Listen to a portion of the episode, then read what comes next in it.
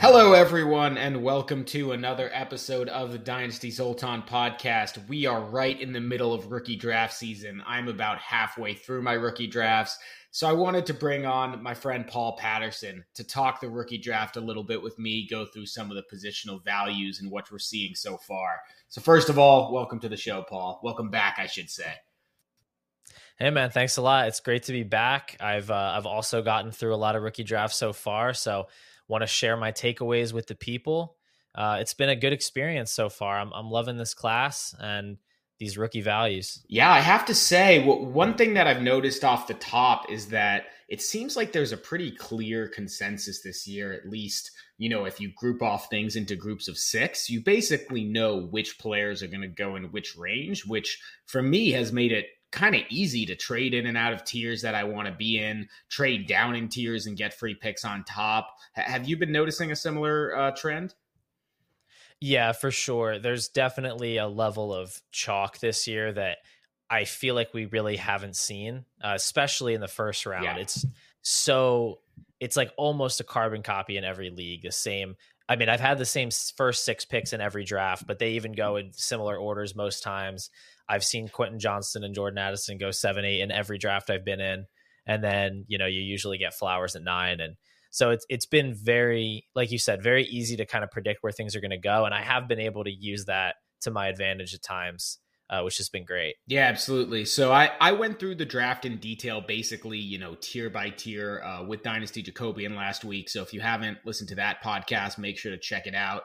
For this week, we're going to dive in a little bit more into specific strategies, certain players that we're targeting, uh, what type of trades we're targeting, things like that. So we're going to start off by just going through the top six, trying to analyze where we want to, uh, who we want to be drafting in that range. And Paul and I are going to do a bit of a victory lap uh, on Jahmyr Gibbs and Anthony Richardson, who we've been talking about a lot. Then we're going to go through our draft strategies, how we evaluate rookies, and where their value might go after year one. Then we're going to give our best and worst values in the second round, which I think is kind of the key round of this draft. And then finally hit on some of our deep sleepers and some of the disagreements we might have in the rankings. But let's start off with the victory laps. You joined me on the podcast for Anthony Richardson, which was a great podcast, as well as Jahmyr Gibbs. And there were some hot takes in those. You know, Anthony Richardson 102 at the time was a very hot take. He was going 104, 105 in most drafts. Jahmyr Gibbs, you had the take that he was already a top five dynasty running back. It took me a little while to get there, but by the end of the episode, I had him as my RB five or six, I believe. And this was all before the draft when Jahmyr Gibbs went higher than anyone could have predicted. Anthony Richardson went to a great landing spot higher than anyone really predicted. So take your victory lap. What do you have to say about the Gibbs and Anthony Richardson landing spots? Honestly, I I couldn't have drawn it up any better, to be honest. And and I never thought that the Anthony Richardson 102 take would actually become consensus. Like I thought yeah. that was impossible because I didn't think there was a world where Bryce and Stroud go one and two and they actually go off the board after Anthony Richardson and rookie drafts. I'm really proud of the dynasty community in general yeah. for just embracing the the upside of Anthony Richardson, but I never expected it. Um, I expected to have him ranked there personally, but I didn't think I'd be missing out on all these shares where I have 104s, 105s uh, because the the masses have gotten too sharp. So that was it's it's I feel triumphant, but I also feel defeated at the same time. Where it's like I, I wish I, I could totally have been. Get that? Yeah. I wish I was less right. You know, but yeah, no, I yeah, get that. It it's it's always tough when a guy that you really like before the draft gets good draft capital or a great landing spot, and then it's like, well, I was right and the NFL agreed with me, but now it's going to cost more to get him. Um, yeah. One interesting thing I actually noticed in my draft, there has been more Bijan Robinson available at, sorry, Anthony Richardson has gone more times at 101 than he has 103 or later. And that's just in my 42 drafts that I've done so far, that I've gotten through a few picks on so far. So that in itself is pretty wild. There's a higher chance you're getting eh, Bijan Robinson at 102 than Anthony Richardson at 103. Which, if you told me yeah, that a few I, weeks ago, no one would have believed you. I just gave the dynasty community so much credit for taking Anthony Richardson at 102, and now I'm going to have to take away some yep, of that credit yep. because taking Anthony Richardson at 102, incredibly great decision. Give yourself a pat on the back. 101, not not okay. Yeah. Can't do that. Got to take Bijan. I have seen one Anthony Richardson 101 in my drafts. I've only done about 10. Um, and we all proceeded to go ahead and roast him in the chat because we're all analysts in that league, and we're like, "Dude, what are you up to? Like, what are you doing?" Yeah, uh, but uh, there was but there was a 16 team league where he was taken, where Anthony Richardson was taken first, and the quarterback market is tight because there's one team that has, I believe, eight starting quarterbacks in that league. So that makes there's, sense. There's a little bit of validity there, but uh, other than those extreme circumstances, you know, take Bijan 101. Yeah, exactly, exactly. And then with Gibbs. Um, you know, I'm happy to see that I've still been able to get him at 104 105 yeah. oh he's my he's my clear 103 in my ranks but i have been able to get him. I haven't actually had to take a gibbs at 103 yet. I've been able to kind of maneuver the board and all of my shares have come at either 104 or 105 so i've been happy to see that even with the incredible draft capital even with the perfect landing spot he's still been attainable. You know I, I haven't had to give up on that guy that i really really wanted um, and again, just like with Richardson, I just didn't I didn't see it working out as well as it did. But with the combination of talent and draft capital now, it's like really hard to see how this fails. Yep, it's it, I mean, you never want to say too big to fail, but the thing is, and we're gonna we're gonna transition, especially with a guy that weighs 199 pounds. No, no, and we're gonna transition soon into you know what what we how we evaluate long term versus short term production and what matters as far as evaluating rookies. Uh, I do want to say so. I've drafted 18 shares of Jahmyr Gibbs so far uh, in my 42 or so drafts. Um, out of those 18, I've gotten seven of them at the 106. I've gotten seven of them at the 105. I've gotten three of them at the 104, and I got one of them at the 103. And that was in a league where I was being cheeky. I also had the 102 and 105, and I just wanted to make sure I got him because I was going to get two quarterbacks no matter what. So you're completely right. I mean, he was already the 105 or 106. I eventually determined before the draft that I would take him over JSN. So he was my 105, and my average selection of him is past 105. So somehow his value has not, it's gone up in the startup community and it's gone up hypothetically in what it costs to trade for him. But if you bought the 106 before the draft, you are swimming in free value right now.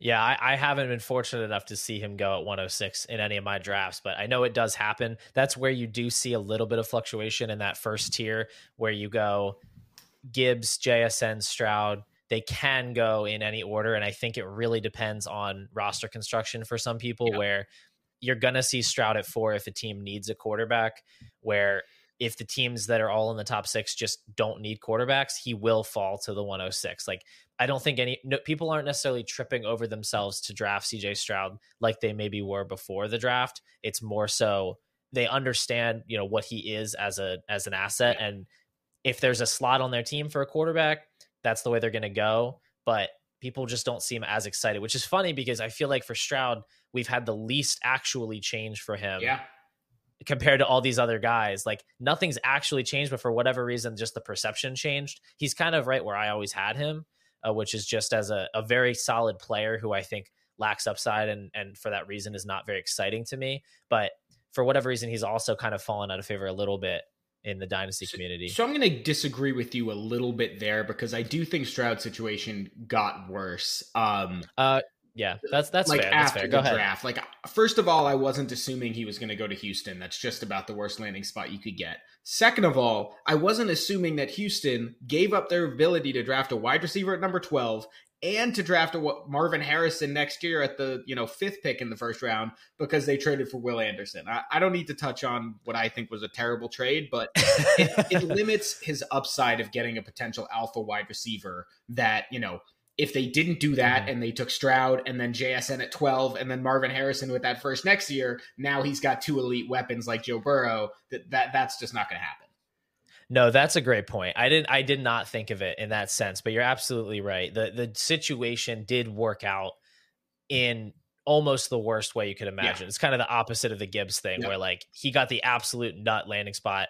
Yeah, for for Stroud you're you're right. It it is bleak there in Houston, and and they really don't have a great path to improving the weaponry there, and that's probably why he's become a less exciting pick. So yeah, totally agree with you there. You changed my mind instantly. I I understand why that that has why that has changed a little bit. Yeah, and it's a combination of that and the Gibbs value increasing that has Stroud really settling in at the 105 typically. Um, the times so uh, of the 18 times I've drafted Gibbs, I have traded for that pick nine of the times when it was on the clock. So, and that brings me to kind of the next topic I want to hit on was just the general construction of drafts. What have you been noticing as far as trades you've been seeing trading up and down within tiers, trading out for veterans? I know it's something that we've talked about is a good move, especially in this draft. What have you been noticing as far as that goes? Well, the, I, I think the most obvious thing that I've noticed about drafts is that the 111 is toxic. Yeah. You don't want to be at the 111. You couldn't trade that pick to save your life. Like if you wanted to trade the 111, there isn't a single person in your league that wants that pick because there just doesn't seem to be a player worth picking. Like we have to put someone in our rankings at number 11, but nobody wants to take that player at 11, whether it's De'Von Achane, Zach Charbonnet, Will Levis. Like I've yet to be in that spot where I felt good about taking someone at 111 or somebody took a guy there and I was like, oh, good value. It, it doesn't happen. I've maybe I've gotten Dalton Kincaid there once or twice, um, but it's it's not frequent. And so that's one thing I'm noticing. Uh, and then another thing yeah, let, that I've noticed. Let me just yeah, touch on ahead. that because that's a good point. The only time I've noticed an exception to that is there have been a few leagues where Will Levis has gone top 10. Um, for me, I have that tier ending at nine because I'm not a Zay Flowers guy, but it's it, it's completely accurate and it's so difficult. So I just, for instance, traded 111 and 203 for 105. And I feel fantastic about it. I would trade that's theft. I would trade any of the la- two out of three of any of the last three picks in the first round for any of the top six picks, really without a thought, because there is just so much more value than like at worst you're getting Jackson Smith-Njigba for Will Levis and De'Von Achane, who are they have some upside. They have some value upside, as we'll touch on, but it's unlikely that both are going to hit. And if only one of them hits, it's unlikely they're, they're going to hit as well as Jackson Smith-Njigba. So that's what I'm trying yeah. to do. And I'm trying to make that trade early when someone could be like, oh, maybe Zay Flower slips. He doesn't. He doesn't. It happens one out of every eight drafts. So you got to make that trade early before everyone sees who's available on the board and is like, the 111 sucks, which is exactly what I've been seeing as well.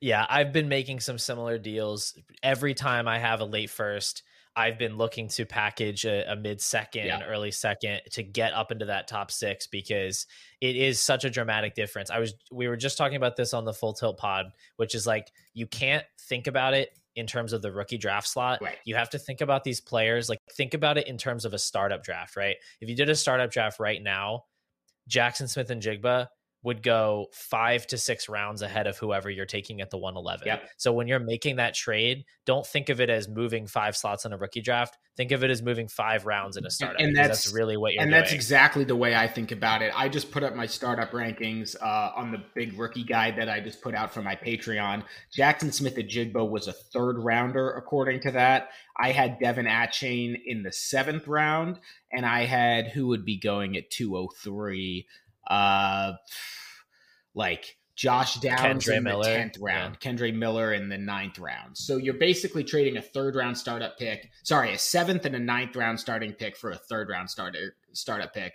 which you could That's never do. Yeah, you could never do that. You basically to get Jackson Smith-Njigba, you would typically have to give a fifth round pick and a sixth round pick, which in this case is Quentin Johnston and J.K. Dobbins, right? That that is so much more than what you're giving up in this draft day trade. Exactly. I I think that with these top six rookies, this is the cheapest you're ever going to get them. Is moving in within the rookie draft yeah. because people just don't view the value the same way. Like I gave up one of like I think very similar to your trade 109 203 and 209 or something to get up to the 105 yeah uh, yesterday at a draft. And again, that looks like a lot on paper to move four slots. But when you actually think of the players that are going to go in those slots, it becomes so much more palatable. And you're not going to regret getting one of these superstar players it's just not one of those drafts where you want to be in the position of like throwing all the darts at the dartboard. Like, go get your guy, get that superstar player that you can feel good about because they are going to rise in value and they're never going to be cheaper. So speaking about super player, sorry, superstar players, uh, let's move away from the rookies for a minute and let's talk about what we think we can get as far as veterans go. Because I don't know what you thought about this draft class as a whole, but after the top nine, especially, I think that almost everyone is downgraded. You know, there are specific players upgraded, but the slot from pre draft value to post draft value, in my opinion, went down. You know, we only saw one running back in round two. Uh, right. We didn't yeah. get the Philly spot. The wide receivers who went in round two aren't the guys that we thought they would, and they went to kind of dubious spots. Uh, overall, it was just a pretty, pretty bad draft from a fantasy perspective. We didn't get Levis round one. We didn't get Hendon Hooker round one.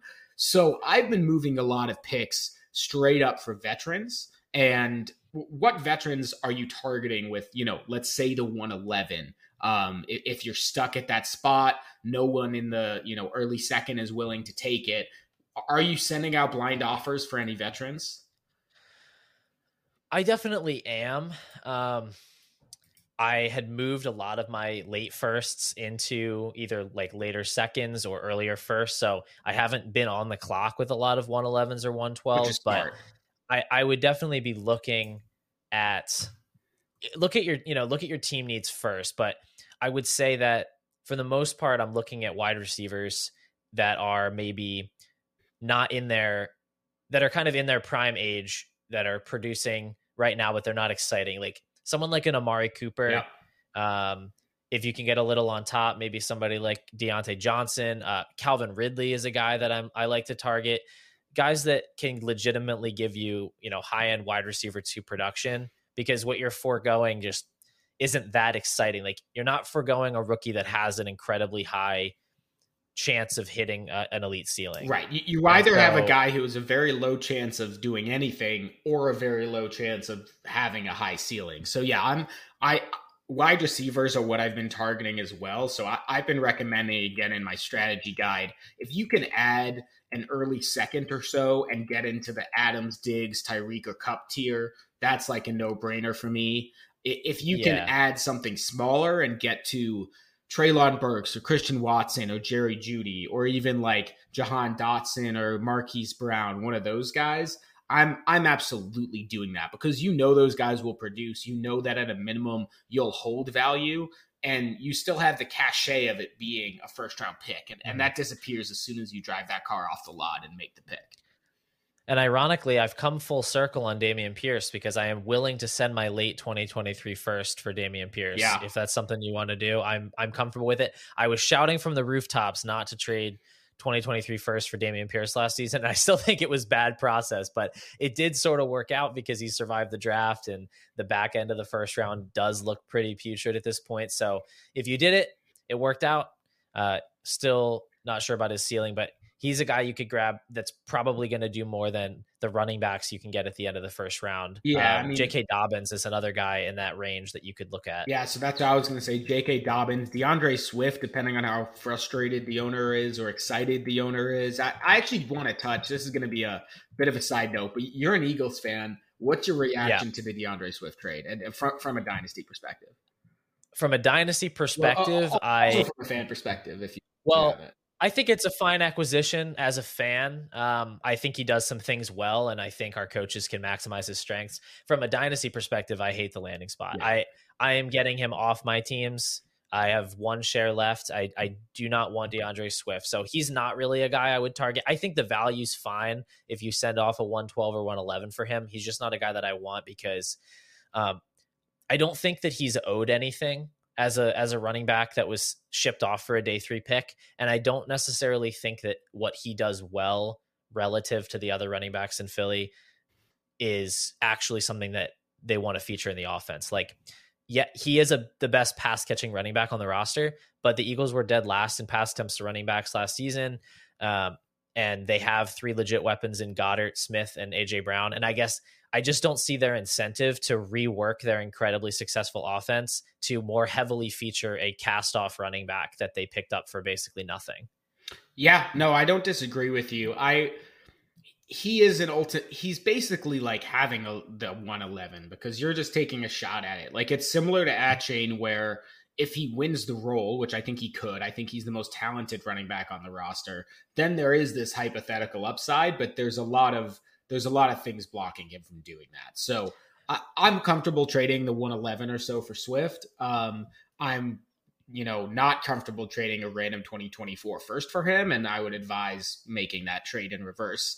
Um, the other thing that I want to talk on in terms of trading for veterans is that there's a few good veteran quarterbacks that you can target right now, um, especially for the 111 and the 112. So some guys that I have in my startup rankings that are in, you know, my seventh round of startup rankings. Sixth round are Kirk Cousins, Geno Smith, Derek Carr, Russell Wilson, Jared Goff, and Jordan Love. Um, all those guys you could try to target with a late first round pick. I'm not a Jordan Love guy, so he would not be. I my, was gonna. Say, no, I was about to jump. Not not my recommendation at all. But uh, I would rather target any of those other guys that I mentioned. But that being said, it's it's a decent use of use of your 111 because you know you're going to get some production this year. Especially, let's say you had a contender last year with Tom Brady, you won the title, so now you have the 110, 112. You need to replace him go get Derek Carr, uh, go get you know Geno Smith for that pick.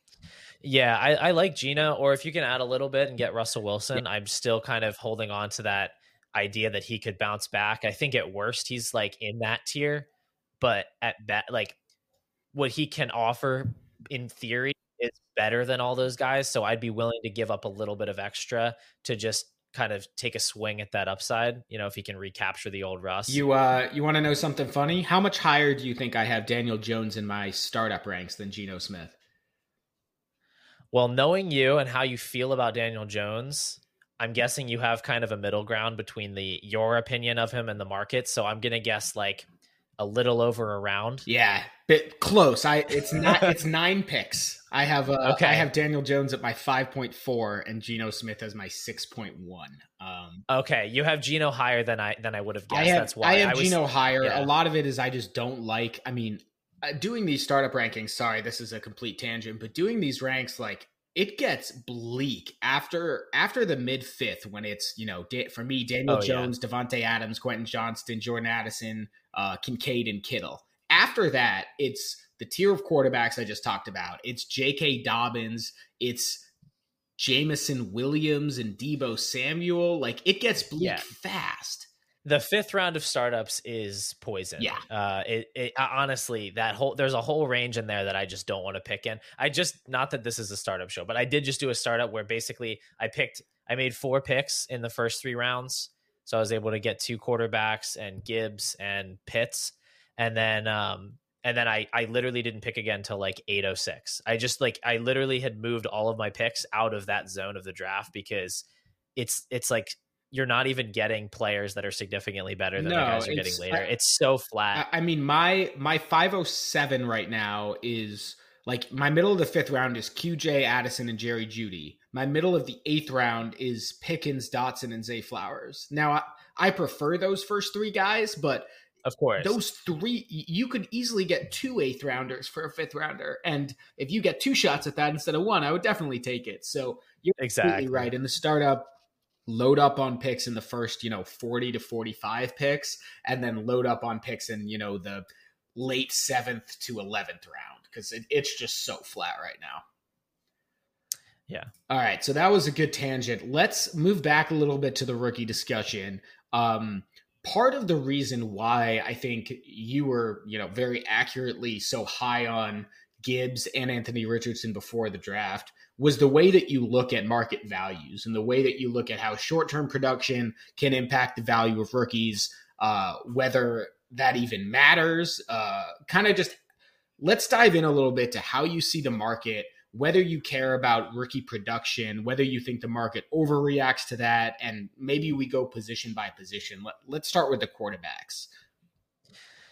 Yeah. So for quarterbacks, I think it's pretty unique because you basically have you have these two buckets with quarterbacks like the the ones that rush are typically productive right away uh, and the ones that don't are typically not productive at all until year two like it just doesn't happen. You know, Joe Burrow and Justin Herbert were relatively good as rookies and they were not fantasy viable at all.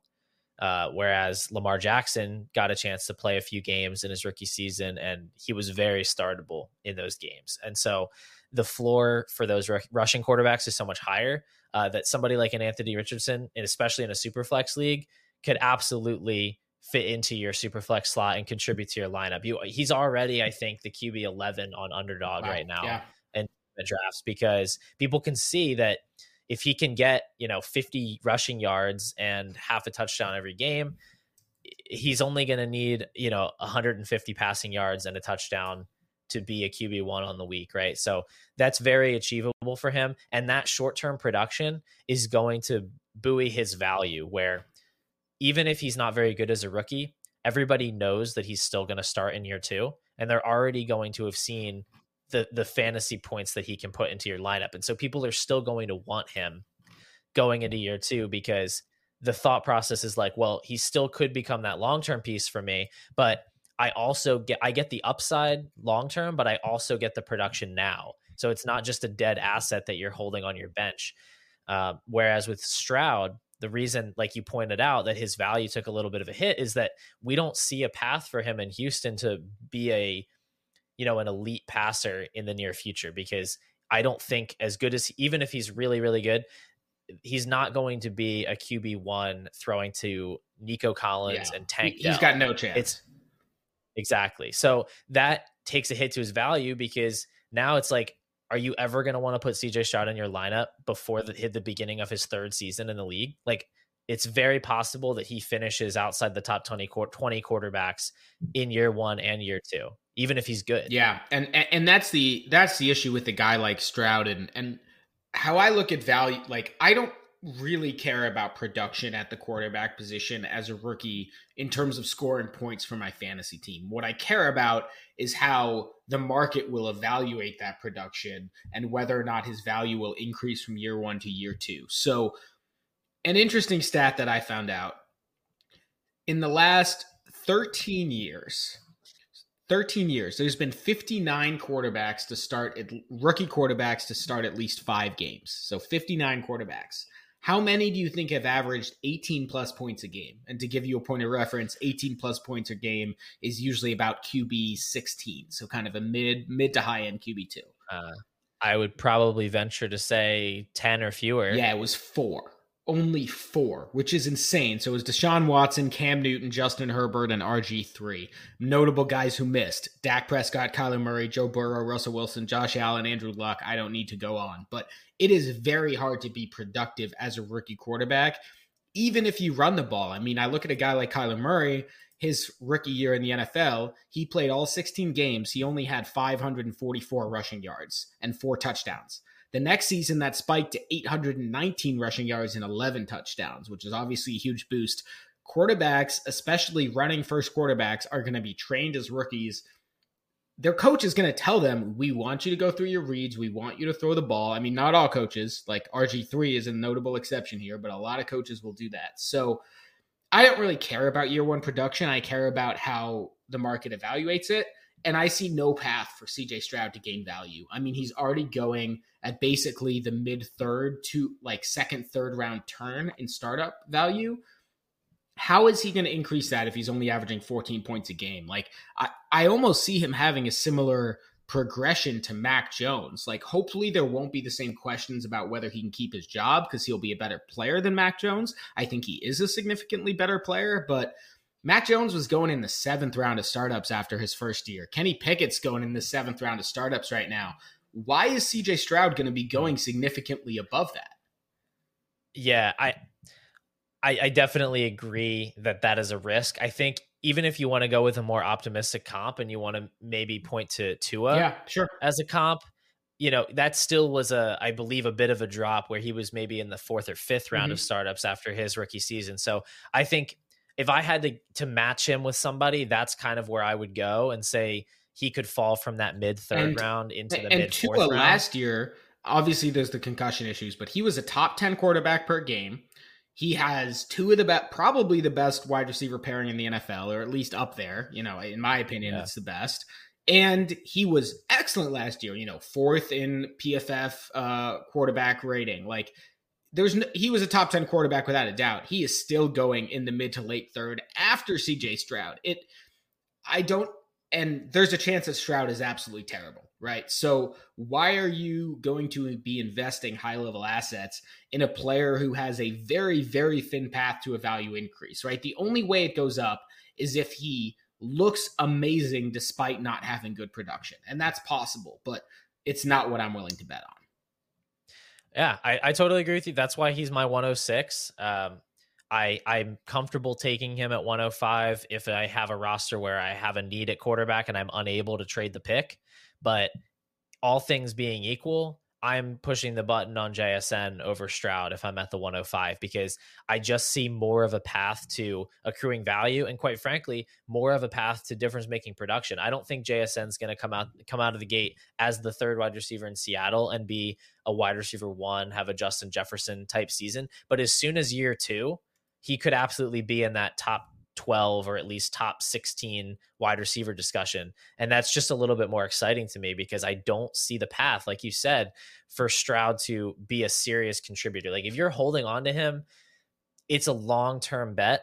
And that's just not really how I want to maneuver in my rookie drafts. I'm looking at what's the move year one to year two. I want to have flexibility with these guys to be able to turn them into whatever I need. Like yes, ideally every rookie I draft pans out and then I hold them for their career. Sure. But what I want is the flexibility to be able to take a guy and go buy some points, right? Yeah. Uh, get them off my roster, go get an elite wide receiver or package them up to get that quarterback upgrade that I need. And I just don't see Stroud being that fluid of an asset because I think you're going to need a very particular kind of manager to be excited about him after year one with the position that Houston has put him in. Yeah, and I, I actually have I, I mean I've drafted eight shares of CJ Stroud. I've drafted a fair amount of him. I'm not I'm probably going to trade at least half of those before the season starts. I, am drafting him because, first of all, I did really like his film, and I I do think there's a legitimate chance that he shows enough as a rookie, even if he doesn't produce, that he's going to hold you know mid to late second startup value.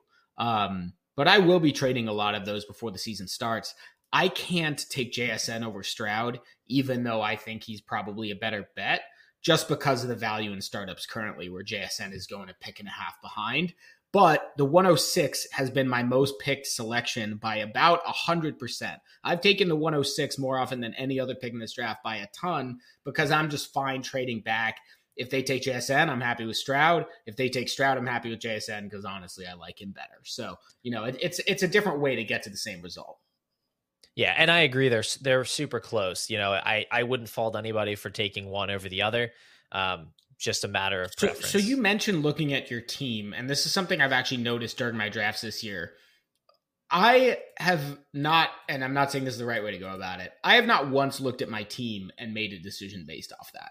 I have literally never i don't even because i have so many teams i don't even know who's on what team what my needs are or whatever i just draft who's ever at the top of my board or whoever i need another share of so how much does your team construction impact what player you're taking i would say not to an extreme degree um, I think you know the fact that I'm in like fi- about 15 leagues, whereas you're in, uh, you know, what did you say earlier about 80 leagues? Yeah. Uh, that probably makes a difference. Where I'm paying a little bit more. And, and by the way, to each individual. By the team. way, I'll say to everyone: 15 to 20 leagues, in my opinion, is the sweet spot. It's enough where you can have you know a portfolio of teams with different players, but you can you know be have certain players you're more invested in. 80 is too much. Don't do what I did. I, I would say 15 to 30 to me is the sweet spot if you want to be heavily invested. But anyways, continue. Yeah, so I do still take kind of a portfolio approach where I'm keeping track of how many shares of a guy that I have, and that may impact me, push me in a different direction. Um, I, there are very specific cases where I want to look at my roster. So, for example, if I have a team where I have nothing at tight end, right?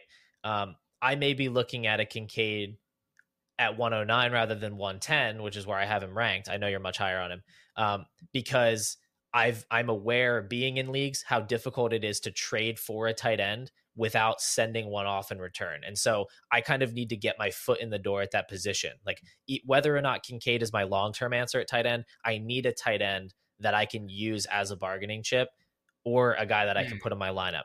Um, and I kind of feel the same way about quarterback at, at, certain positions. Like on teams where I have two elite quarterbacks, which is a lot of my teams because that's how I like to build my rosters, I'm easily taking JSN over Stroud because I found like the tier of quarterback that I see Stroud falling into after year one is a quarterback that I've had a lot of trouble trading away in the past. Like I've had a lot of trouble moving off of shares of Tua or like you mentioned, Mac Jones, uh, these guys that don't necessarily flash the elite elite ceiling and maybe have some situation concerns. You're you're almost never getting the kind of return that you feel that they're worth. And so like in theory their startup value is high. I just don't find them easy to move in trades. And so it's not the kind of thing where I want to lock myself into having a guy like Stroud where I can't move him for the right return and then he's stuck riding my bench for all of you know two seasons and i can never get something to actually insert into my lineup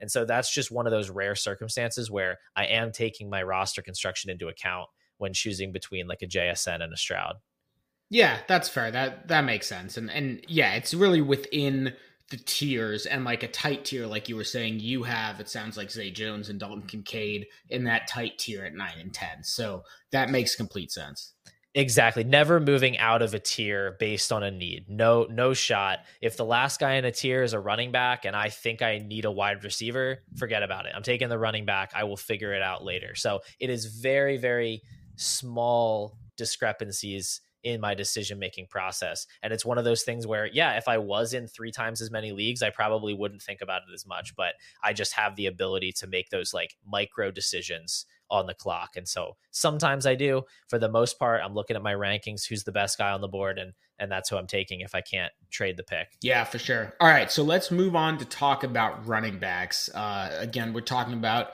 how much do you care about production this year versus future production. Well, the great thing about running backs is that if they're going to produce, they typically do it right away. Yep. Uh, and so that's what makes them such attractive picks in rookie drafts, especially late in your rookie drafts when you're choosing between day three running backs and day three wide receivers. It's so easy to push the button on those day three running backs. Um, let me, I'll give you an example, although this is actually moving back a step to day two. Um, I have Tank Bigsby uh, ranked ahead of Josh Downs. And the reason for that is that I can see scenarios where Tank Bigsby's value skyrockets. If Travis Etienne goes out for the season for whatever reason, Tank Bigsby is going to be an incredibly fluid asset that you can trade, or he's going to be a very startable asset that you can use.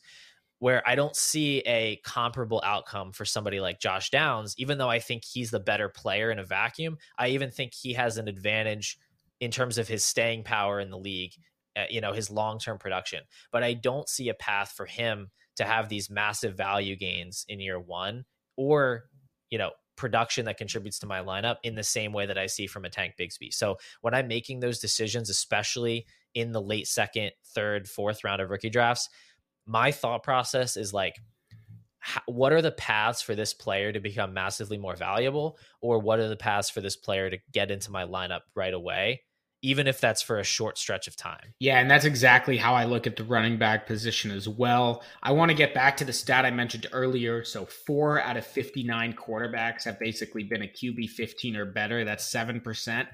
At the running back position, 19 out of 88 rookies, that's 22%, have been RB 15 or better on a points per game basis with minimum five games played as a rookie. So that's three times more production you can expect from rookies. We've had obviously some legendary seasons Saquon's rookie year, Ezekiel Elliott, Doug Martin, Kareem Hunt were all top three running backs. James Robinson, Leonard Fournette, Najee Harris, Trent Richardson, Jonathan Taylor were all incredibly productive 17 plus point per game running backs as rookies. So you can find a lot of production there. And honestly, I am looking for production as a rookie because if they don't produce as a rookie, first of all, they are in immense danger of being replaced, especially unless they were a top really, in this case, Jahmyr Gibbs or Bijan Robinson, they're in incredible danger of being replaced. And think about this last offseason. You drafted Rachaad White at the 202 last season, and all offseason you could barely get the 202 for him because everyone was so scared that he didn't have a good rookie year and that he was going to get replaced. So I am looking for guys who can produce as rookies. And that brings me to the same thing as you. If you are in the late second, early third, mid third, I'm taking a guy like Zach Evans over a guy like Cedric Tillman because there is just such, it's way more upside and way more odds of actually game changing difference. Even if Cedric Tillman can be a flex producer getting 11 points a week ultimately, he has no chance of being a top four round startup pick, while Zach Evans only needs one injury to basically be worth an early second immediately. Yeah, I think this is something that the market at large is getting better with, but there are still large portions of the dynasty community that just looks at wide receivers and thinks, oh, well, this guy could be in the league for 10 years. And then they look at a running back and they're like, he's probably only going to be in the league for four or five years. So I should take the wide receiver. They have long term value, um, which great, you know, that's fine, except you actually have to think about the situations where you're going to want to play that wide receiver, yeah. right? Like somebody like Alec Pierce might play in the NFL for a long time. The odds that he's a player you actually want to start in fantasy ever are very, very low. So, you know, if you were choosing Alec Pierce last offseason over some of these running backs, um, I mean, congratulations. You have a player that's rosterable in Dynasty. If you drafted Tyrion Davis Price, you don't have that, right? But the thing about drafting a Tyrion Davis Price over an Alec Pierce is that you were at least taking the shot on a guy who might give you some usable production as a rookie or early in their career. Whereas with Alec Pierce, there was never a clear path to that.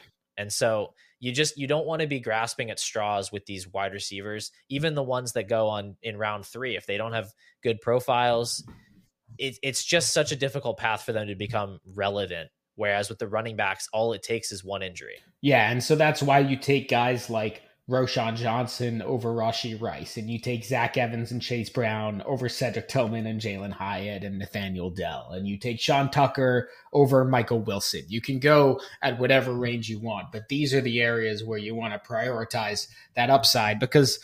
I mean, everyone talks about Terry McLaurin, and that's because no one ever actually hits in the third or fourth round any meaningful degree, particularly at wide receiver. So I'm definitely going that same route. Um, and the thing is, you can get real starting lineup game changing production out of your running backs in round one. You know, basically, there's at least one running back, a rookie running back a year who's going to be a top 12 running back, and another one who's going to be a top 24. So, and this year, I think we have two top 12 running backs. So, you can really find game changing production as a rookie. Um, we talked about wide receivers a little bit. Let's dive into that a little bit more. What do you care about as far as wide receivers and their early career production? So for wide receivers, what I don't care about very much is is their volume production, like yeah. their their counting stats. Drake London is the perfect example of this, where his counting stats as a rookie were frankly awful. It's he scored like 10 PPR points per game or something, like not even close to being a relevant fantasy asset. But he did the things that we wanted to see. He was an incredible target earner, right? He had a 29% target share as a rookie. His his targets per route run, yards per route run. That's the stuff that I want to see. Are you getting on the field? And when you get on the field, are you commanding volume? Are you, you know, being efficient with that volume? That's what I want to see. And so you can be unproductive as a rookie. That's fine We've seen with Drake London that it has pushed him down under guys, you know, like Garrett Wilson, who was more productive, at, under Chris Olave, who was a little more productive. But you're you're you can feel very good about guys like London, even if they aren't super productive for your lineup. So it's a little bit more nuanced there um, because it's more of a talent driven position than running back. I, I want to see more evidence of the talent because that's what ultimately is going to get them fantasy points. Whereas with running backs, it's like, do they have a path to opportunity? Right. Because if they get opportunity, they're going to score fantasy points. So you're looking at slightly different things with those two positions. Yeah, I completely agree. And I was actually uh, honestly astonished to find in my research that wide receivers actually produce, again, using the same metrics as before, top 15 season only eight out of 137 wide receivers. So that's only 6%, even lower than the quarterbacks, and about one quarter of what the running backs do. So in recent years, we've had OBJ, Ja'Marr Chase, Justin Jefferson, Michael Thomas, Mike Evans, Julio Jones, Brandon Aiyuk, and Jalen Waddle are the only wide receivers to put up a wide receiver 16 or better season. Again, I'm using those average seasons. Free Brandon Aiyuk. Yeah. Get him out of San Francisco.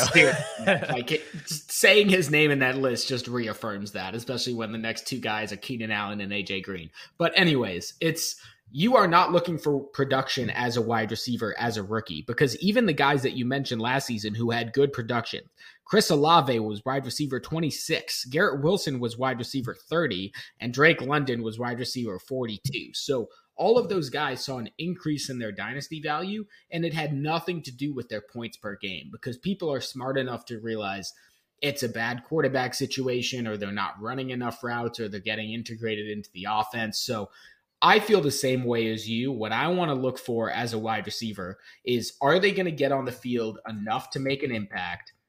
And are they going to be one of the main weapons in an offense? Because the last thing that you want is a wide receiver who only puts up eight to 10 points a game and was on the field all the time because then all of the data nerds like you and I are going to say his yards per route run suck, his target share sucks.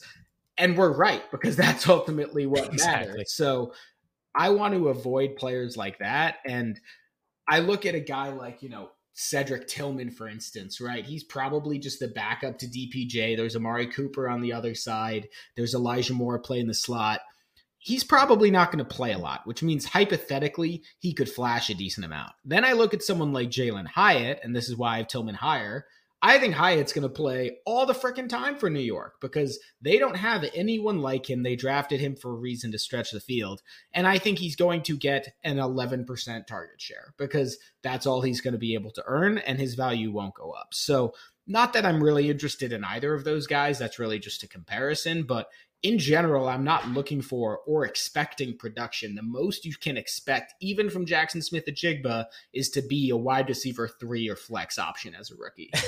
That's interesting. So basically, what you're saying is if you're drafting a subpar wide receiver prospect in your rookie draft, you actually want to hope that they don't yes. play as a rookie. Yeah. So that yeah. so that you can shroud their you can shroud them in mystery, and then you can say, oh, but what if they got on the field more? Imagine how good they could be. It's, and then it's like I don't have Skyy Moore above George Pickens, but you can argue that that Skyy Moore had a better per snap season than George Pickens did. I that's a somewhat ridiculous argument, so I'm being a bit facetious. Well, it's here, true. But... I mean, it's true that per snap he was better. The problem is we don't know if he'll get more snaps yeah. or if he did get more snaps, whether he would maintain that level of ability. A- but, absolutely, and I do yeah. have Pickens rated higher, just just to put that out there. But of course, th- that's essentially the idea. And and either way, I think the takeaway is, and another reason why I never draft for need you have no idea whether these players are any good. And more importantly, they are very unlikely to produce their rookie year. So don't take a wide receiver because you don't have a good wide receiver too. If if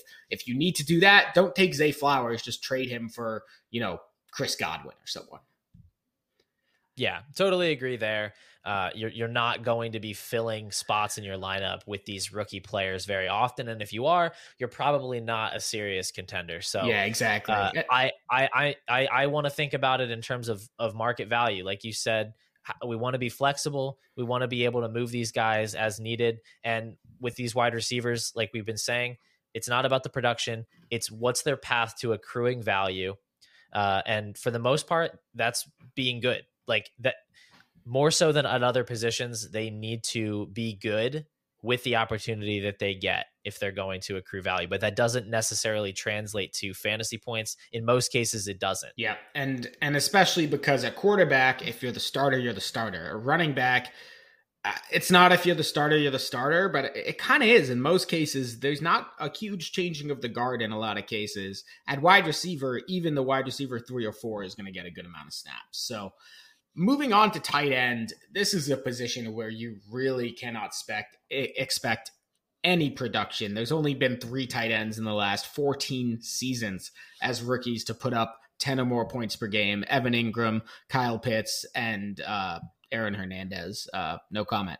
But you don't want production as a tight end, or you don't expect production as a rookie tight end. So, what are you looking for in terms of drafting a tight end who you think could appreciate in value?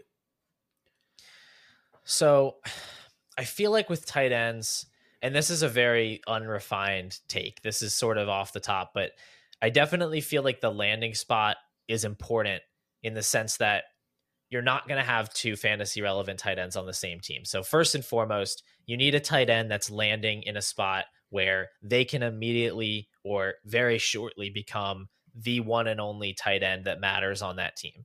Um, and then number two, you basically you, you want them on the field and you want them to basically just flash any level of ability as a rookie. Yeah. Like make, ha, have a long touch. Like Chig Okonkwo made like three plays his entire rookie season, and he gained massive amounts of value because he's athletic and he is on a wide open depth chart.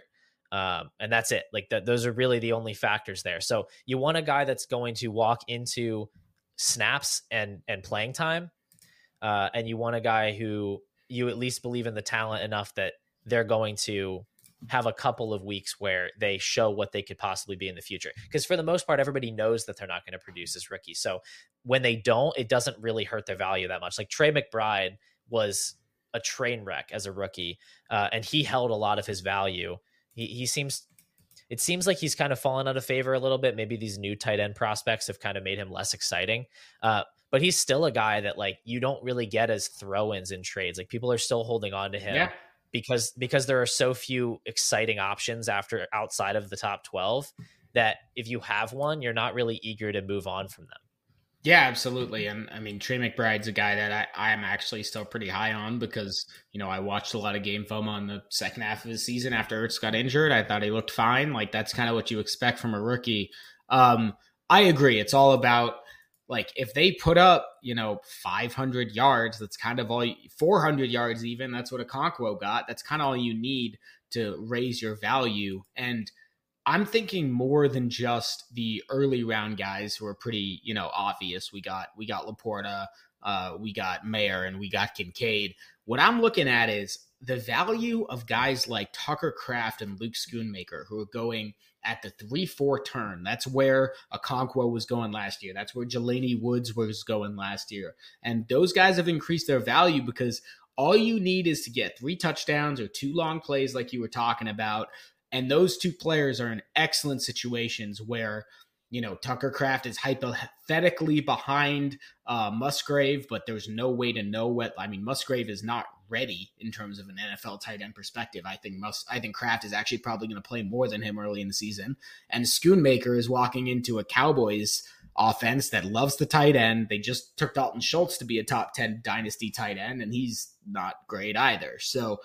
I'm targeting players there who are able to produce early and really lift their status, or I mean, basically, otherwise, they're just going to be an athlete like Zach Kuntz, who you can take, you know, as an undrafted free agent and pick him up off waivers. So when it comes to the top three, I think all of them are being underdrafted. I know we disagree on Kincaid slightly.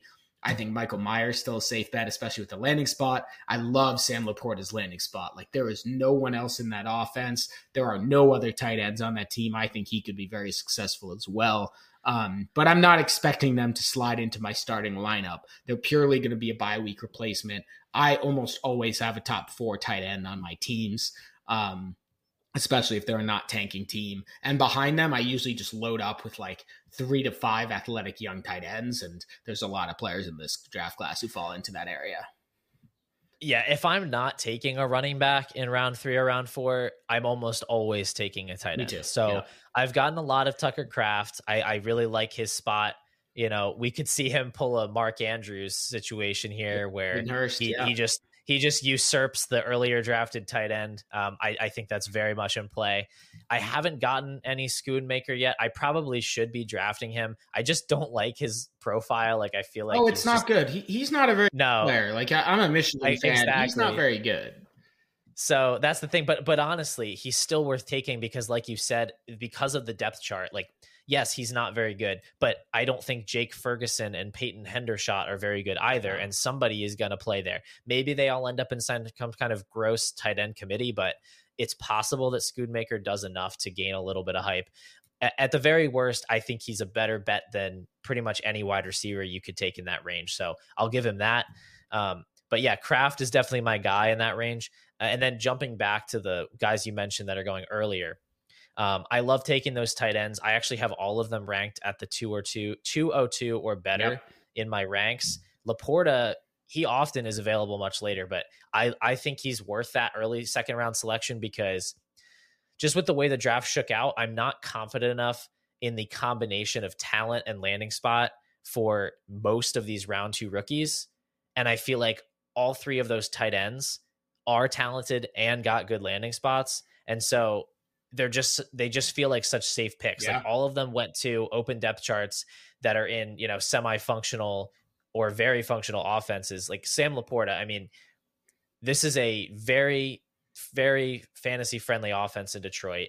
There's literally no other tight end there. He got the early second round capital. He has a good receiving profile. It's like I don't know what you else you can ask for from Sam Laporta to be a rock solid early second round rookie pick. Yeah, I completely agree. And especially if you play in these two tight ends or tight end premium leagues. I just got Michael Mayer at 111 in a two tight end, tight end premium league. I'm thrilled about that. I'm hoping to get Laporta at the 202 in that. Li- I think I have the 202, but oh, in a two tight end format, all of those guys should be going in the first oh, round. Oh yeah, like easily, hundred percent. You you absolutely you gotta you gotta move those guys up ahead of the the running backs there, the Chains and the and the Charbonnets for sure. Yeah. I mean, they're not going to be stars as rookies. It just doesn't happen. But I do believe that every that all three of them are going to show enough in their rookie seasons that they are going to hold or increase their value. I don't think you're going to be able to buy in on these guys at a lower price after the season. And so just with how little confidence I have in the other players in that range, I'm pretty comfortable just taking the tight end, especially on teams where I know I don't have my answer at that position. Yeah, and I have all three of these guys in the top 12 of my dynasty tight end rankings already. I have uh, Dalton Kincaid embarrassingly high, so we'll skip that. But I have Marin Laporta as my tight end 10 and 12, so um, definitely good investments at that range. Uh, let's move on to talk about. We're running a little bit short on time, but I want to hit on kind of what your strategy is in round three and round four, and who some of your deep sleepers are in that range. I know you mentioned that you're targeting Tucker Kraft in that range. We've mentioned briefly some of the running backs, but I've noticed you have a few running backs pretty high in your rankings. So, who are you targeting in that third and fourth range of dynasty drafts? So I really love Chase Brown there. I, I, actually have him at 24th in my rank. So that would put him at the 212. And I've been able to get him at 303, 305, 306 in a lot of drafts. Um, look, he's a sixth round running back and he's not a world beater in terms of his prospect profile, but he is good enough. He's a good athlete. And if you look at that depth chart in Cincinnati, it's Joe Mixon and nothing. I mean, it's Trayveon Williams, it's Chris Evans, it's guys that they've shown time and time again that they have no interest in playing. So, as it stands, Chase Brown is the obvious RB2 in that offense. This is one of the best offenses in the league. It's a very friendly offense in terms of passes to the running back, goal line opportunities.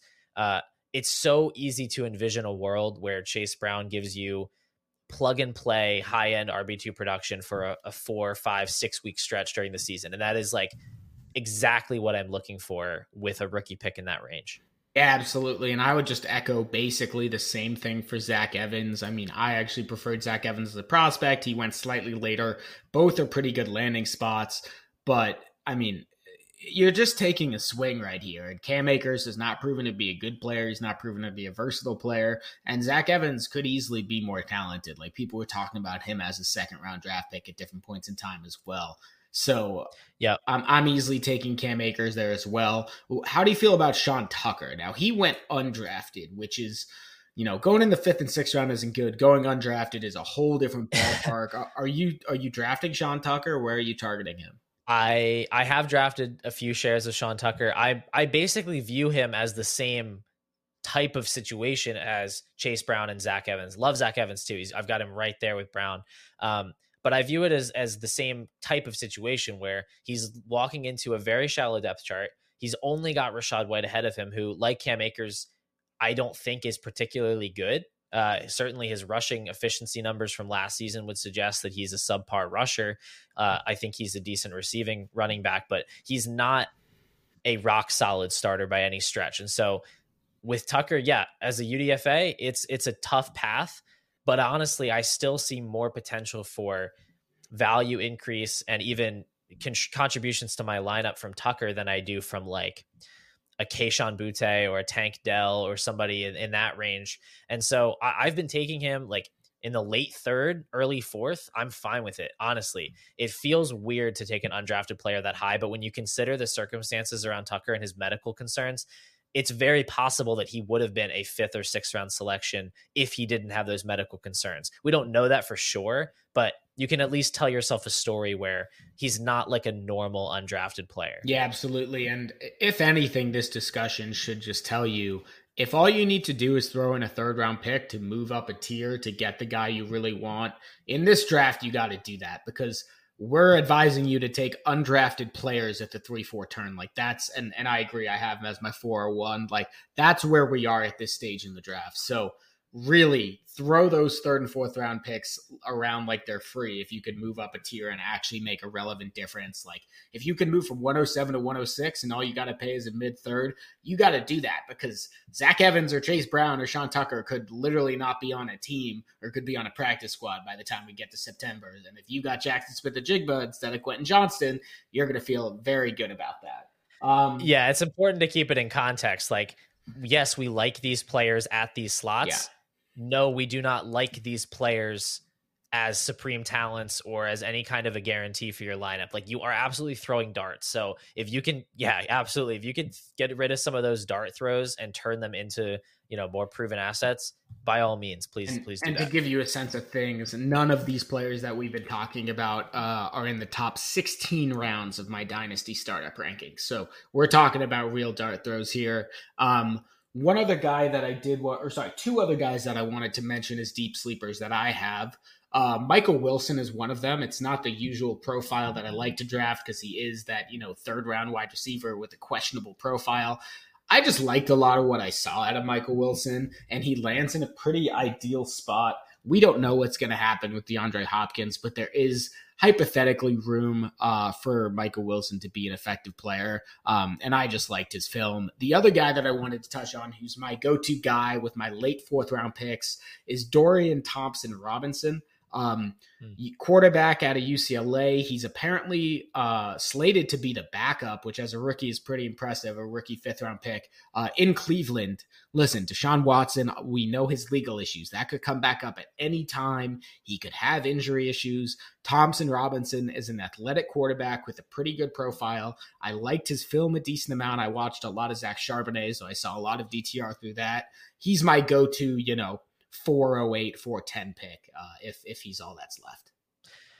I I haven't gotten shares of either of those two guys, but I'll uh, I'll keep an eye out for them in my other rookie drafts that I got coming up. I definitely didn't know anything about um about DTR. Check I, him out. To He's... be honest with you, I'm a little bit of a lazy analyst, and so when it comes to like day three quarterback prospects, I truly just tune out and I and I don't really pay much attention. So this is a good heads up. It sounds like a nice spot to target uh, and I and I'll definitely look out because it gets really really bad in that late fourth round, or even if you have a fifth round in your rookie drafts. I mean, it's a wasteland. Oh yeah, so. it gets awful. And I'm taking DTR over you know after the top five quarterbacks. He's my next guy. I'm taking him over Stetson Bennett. I'm taking him over Jake Haener just because I mean he ran for over 600 yards each of the last two years. He just got more of that upside, and I like the situation better, especially with what Cleveland's done uh, to their wide receiver room. Um, the last thing I wanted to talk to you about, and I only have about five minutes, is the biggest disagreement between our rankings was on Hendon Hooker, um, which is quite interesting. Uh, I have Hendon Hooker right after you know Josh Downs and uh, Jonathan Mingo around the 207 to 209 area is where I found myself, and I've taken six shares of Hooker so far. So I'm about even on him. I think I'm at 12%, so a little bit over on him. You have Hendon Hooker all the way down at pick 30 at the 306. Uh, after, sorry, pick 29 at the 305. After guys like Zach Evans, like Izzy Abanikanda, Chase Brown. Why are you just not interested in Hendon Hooker? So it comes down to two things. The first one is that I don't think he's particularly good. Me neither. Uh, which is which is a hard thing for me to quantify because I don't really watch a lot of film. It's more so what I've heard from people who do watch film uh, about some of the limitations in his game. And then the second aspect of it is just I don't really think that if Jared Goff were to get hurt, Hendon Hooker would play as a rookie. Mm-hmm. Otherwise, I, I don't see a path to playing time, and I don't think that there's any guarantee or even anything close to a guarantee that at some point in time Hendon Hooker will like get his shot to play. So when I'm, I'm looking at a guy that I don't really think is going to accrue value, even if the starter gets hurt, he's not going to be a usable fantasy asset. And if Jared Goff gets hurt and Hendon Hooker plays, not only will he not be a usable fantasy asset, I think he will be actively sabotaging his future fantasy value by being bad. Um, and so I guess I just I don't really see the excitement, right? Like we saw guys like uh, Matt Corral and Malik Willis go in the third round last season, and Matt Corral obviously got hurt, didn't get his shot. He's he's totally done, right? And that's in play too. Like Matt Corral's probably never going to start a game in the NFL.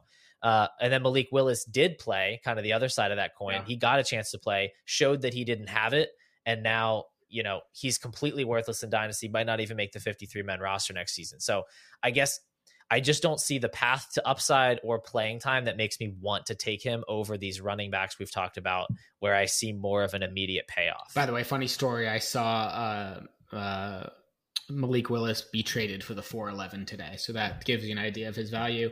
Um, what I would push back on you with Hooker is that I view it similar to these running backs, but I view higher upside because if these, let's say Cam Akers gets injured Zach Evans is fine taking, you know, 50% of the job with whatever other backup they have. He'll go into next year as a ninth or 10th round startup pick, kind of like where Khalil Herbert was before the draft in that area.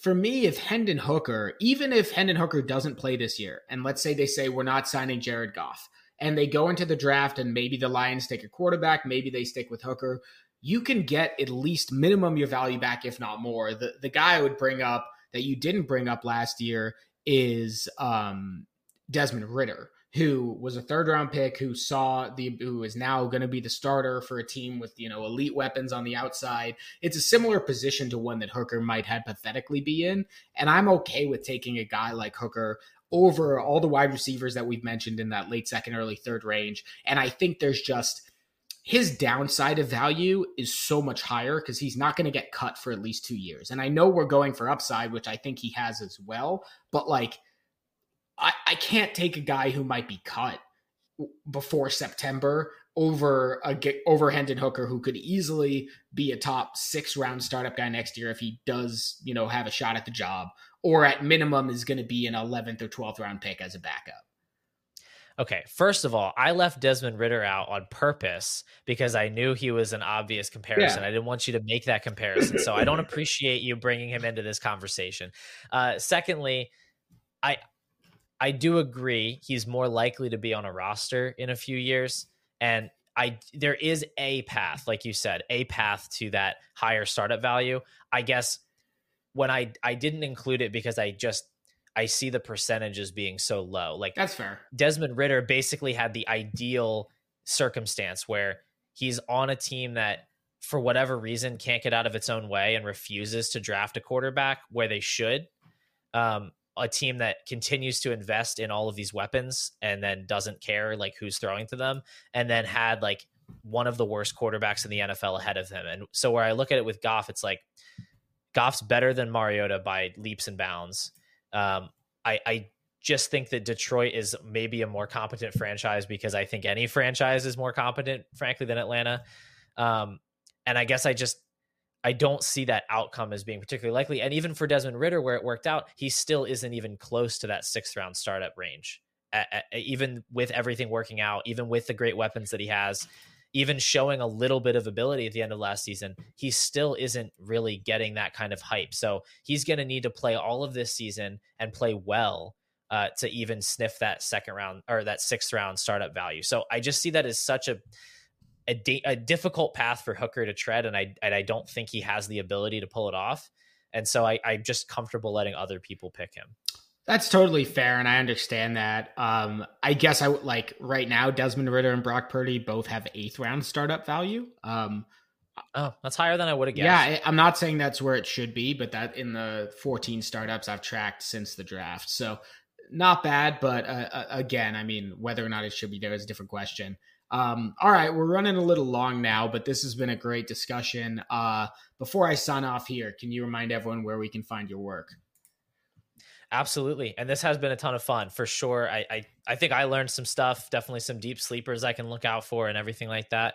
Um, uh, you can find me on Twitter at Paul underscore DFF. You can find all of my written content at dynastyfootballfactory.com. And uh, you can follow my latest podcast venture. It's about five episodes in. The Factory Tour uh, is available on YouTube and Spotify. Awesome. Thanks so much for joining the show. And we'll be back with the Dynasty Zoltan podcast for more, probably rookie draft analyst for another analysis for another week or two. And then we'll move into some of the uh, startup and redraft season. So looking forward to hearing from you soon. And thanks again for listening to the Dynasty Zoltan podcast.